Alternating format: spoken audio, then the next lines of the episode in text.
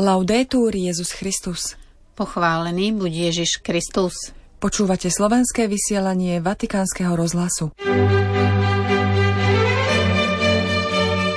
Pápežský kazateľ kardinál Cantalamessa tento týždeň pripravuje pre Vatikánsky rozhlas Vatican News krátke denné zamyslenie na pôst. Pouličný umelec, známy ako Maupal, vytvoril nový obraz, ktorý sprevádza pápežové posolstvo na pôstne obdobie.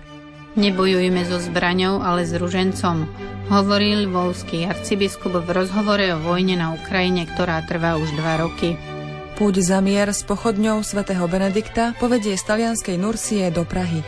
Nikaragujské skautské združenie po rozhodnutí štátu stratilo subjektivitu. V útorok 20. februára vás od mikrofónu zdravia Miroslava Holubíková a Zuzana Klimanová. Vatikán. Od pondelka 19. februára počas nasledujúcich 5 dní je možnosť sa pripojiť na 1 minútu k rekolekciám pápeža Františka a rímskej kúrie prostredníctvom kanálu Vatican News na sociálnych sieťach X, Facebook, Instagram a WhatsApp. Sprievodcom je pápežský kazateľ kardinál Raniero Cantalamessa. Pri nedeľnej modlitbe Anjel Pána pápež František pripomenul, že popoludní začína pôstne duchovné cvičenia so spolupracovníkmi z rímskej kúrie a pozval veriacich venovať konkrétne chvíle Pánovej prítomnosti. V úvode prvého videozamyslenia, ktoré ponúkajú vatikánske médiá Vatican News, kardinál Cantalamessa veriacich pozýva. Bol som požiadaný, aby som sa s vami počas 6 dní podelil o približne minútové zamyslenie. Na svete je len niekoľko slov, ktoré dokážu v 1 minúte povedať toľko, aby naplnili deň a vlastne celý život. Sú to slová, ktoré vychádzajú z Ježišových úst. Ponúknem vám jedno po druhom a poprosím vás, aby ste ich prežúvali celý deň ako akúsi žuvačku duše. Prvá reflexia pápežského kazateľa sa zameriava na Ježišovú otázku Čo hľadáte? A pripomína úsek Evanjelia podľa Jána. Učiteľ, kde bývaš? Ježiš odpovedá, poďte a uvidíte. Kapucínsky kardinál Raniero Cantalamessa ďalej vyzýva. Položil si niekedy, brat alebo sestra, ktorý nás počúvaš, otázku, čo hľadám v živote? Ak na ňu hneď nenájdeš odpoveď, navrhnem ti ju. Hľadáš to, čo hľadá každý. Šťastie. Pred Freudom to pochopil už svätý Augustín, ktorý povedal, všetci chceme byť šťastní. A na rozdiel od Freuda uviedol aj dôvod tohto univerzálneho popudu. Stvoril si nás pre seba, hovorí svätý Augustín Bohu na začiatku svojich vyznaní, a naše srdce je nepokojné, kým nespočinie v tebe. Skúmaj sám seba, brat alebo sestra, a pozri sa, či práve toto nie je vysvetlením toľkých tvojich trápení a nepokoja, teda to, že si hľadal vodu v popraskaných cisternách a nie v prameni živej vody, ktorým je Boh. Milí poslucháči, na našej internetovej stránke i na Facebooku nájdete aj druhé video zamyslenie kardinála Cantalamessu so slovenskými titulkami, ktoré bolo zverejnené dnes. Pápežský kazateľ v ňom hovorí.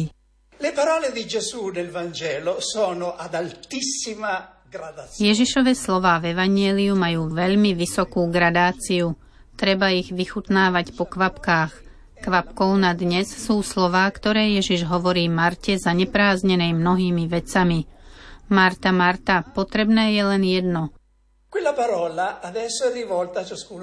Tieto slová sú teraz adresované každému z nás. Potrebné je len jedno. Ak máš túto jedinú vec, máš všetko.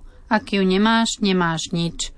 Čo je táto jediná potrebná vec, ti chcem povedať slovami jedného veľkého filozofa a veriaceho z 19. storočia, Sørena Kierkegaarda, aby si niekto nemyslel, že to hovoríme len my, kazatelia. Počúvaj.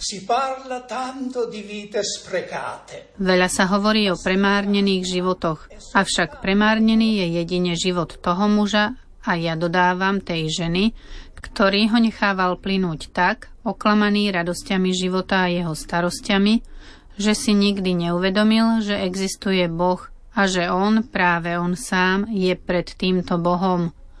čo je jedinou potrebnou vecou, však už Ježiš povedal skôr prostredníctvom dvoch podobenstiev.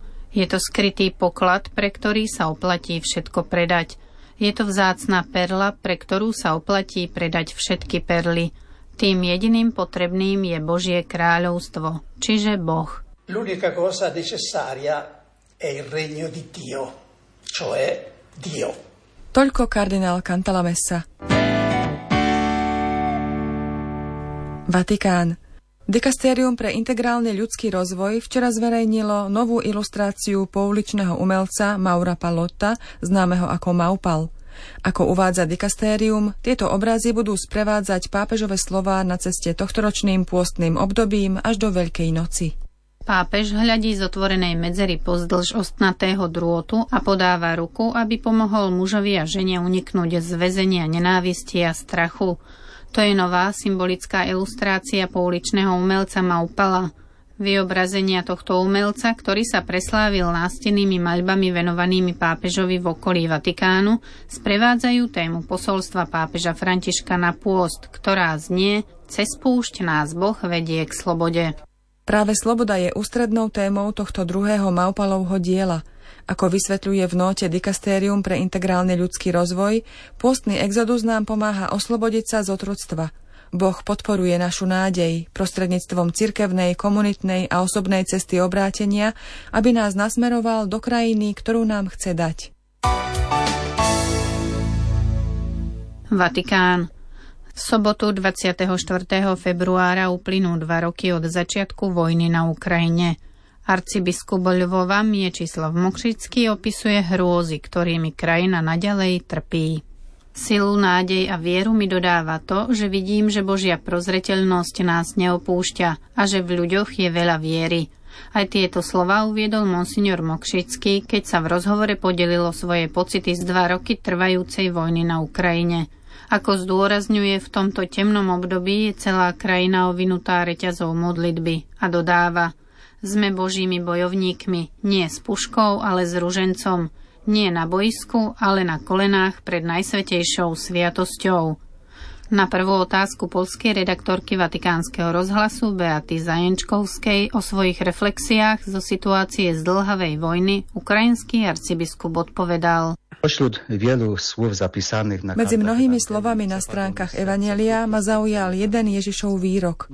Niet dobrého stromu, ktorý by niesol zlé ovocie, ani zlého stromu, ktorý by niesol dobré ovocie, lebo každý strom sa pozná po ovocí. Tieto slová sú pre nás hlasom pravdy, aby sme posúdili správanie ľudí, ktorí sa nasledovaním zla stávajú trpkým ovocím pre iných. A hoci hovoria, že chcú brániť a oslobodzovať, vidíme, že to tak nie je. Namiesto mieru vyvolávajú vojnu, namiesto lásky vyvolávajú nenávisť. Namiesto pokoja plodia strach. Toto je ich ovocie, trpké a kyslé. Bolí nás, že niekoľko desaťročí po skončení druhej svetovej vojny musíme opäť brániť našu slobodu a zamýšľať sa nad tým, ako si ľudské bytosti nedokážu alebo nie sú schopné spomenúť na hrôzy, ktoré po sebe zanechala vojna. Na druhej strane si pamätáme veľmi dobre, väčšina len z histórie, ale sú ľudia, ktorí si toto obdobie pamätajú ako osobnú skúsenosť. Vojna sa žiaľ stala osobnou skúsenosťou každého z nás. Aký je každodenný život v súčasnosti? Vojenské aktivity žiaľ pokračujú. Na ľudí a mestá padajú rakety a bezpilotné lietadlá. Vojaci a nevinní ľudia sú zabíjaní. Mnohí ľudia sú zranení, pripravení o domov, živobytie, nemajú prácu. To všetko vedie k strachu, úzkosti a neistote. Mnohé deti, dospelí a dokonca aj kňazi upadajú do zúfalstva, depresií a duševných chorôb. Cirkev je v tejto situácii odhodlaná pomôcť všetkým. Pomáhame bojujúcim vojakom prostredníctvom kaplánskej služby, organizujeme distribúciu potravín, liekov, prístrojov, dokonca aj nákup dronov. Naďalej prijímame vnútorne vysídlené osoby, organizujeme humanitárnu pomoc a posielame ju do vojnových oblastí. Túto pomoc poskytujeme aj chudobným rodinám v našich farnostiach. Organizujeme rozsiahlu pastoračnú činnosť na posilnenie viery a nádeje u ľudí. Priniesol ovocie akta zverenia Ruska a Ukrajiny Matke Božej? Ak áno, aké? Bezprostredne po akte zverenia Ruska a Ukrajiny pápežom Františkom vo Vatikáne, ako aj v našich farnostiach a diecézach, sme videli, že nasledujúcu sobotu sa ruská armáda stiahla z Kieva. Fatímská Panna Mária povzbudzovala k modlitbe, pokániu a obráteniu. Vidíme to aj u mnohých veriacich našej cirkvi a iných obradov a denominácií.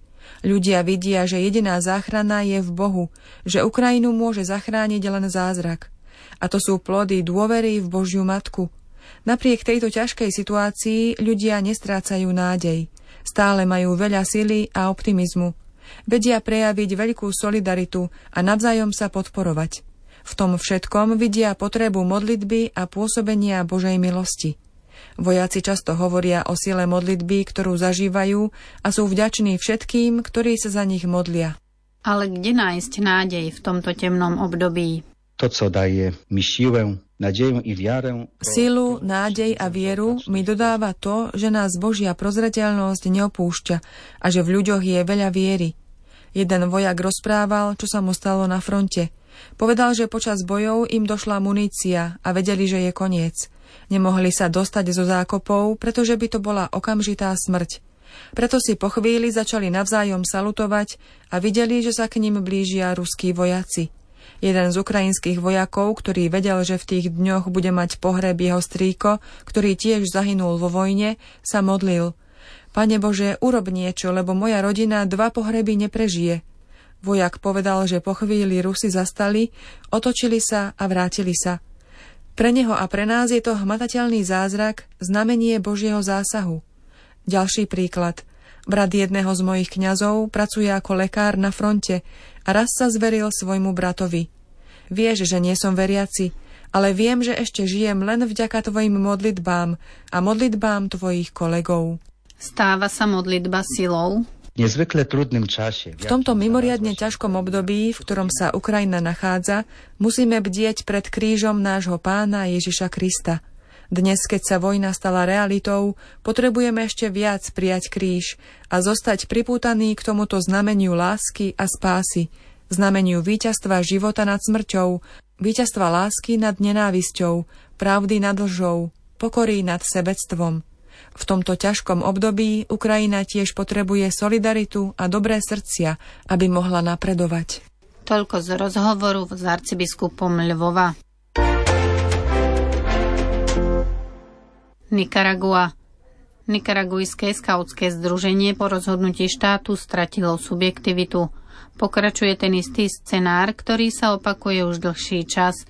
Nikaragujské orgány obviňujú najrôznejšie organizácie a mimovládne združenia, často katolícke alebo kresťanské, a vyraďujú ich z činnosti tým, že ich obviňujú z údajných nezrovnalostí a konfiškujú ich majetok.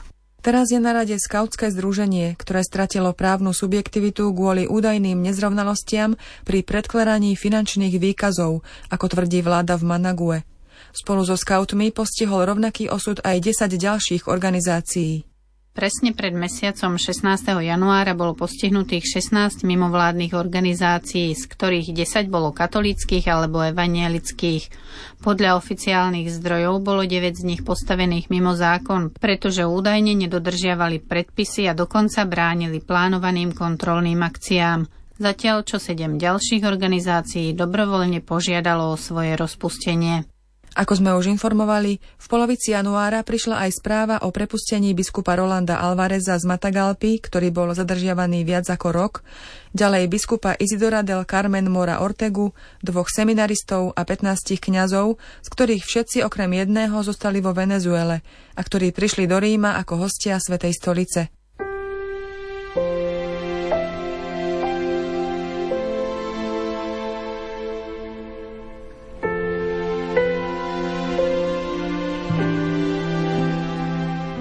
Milí poslucháči, do počutia zajtra. Laudetur Jesus Christus.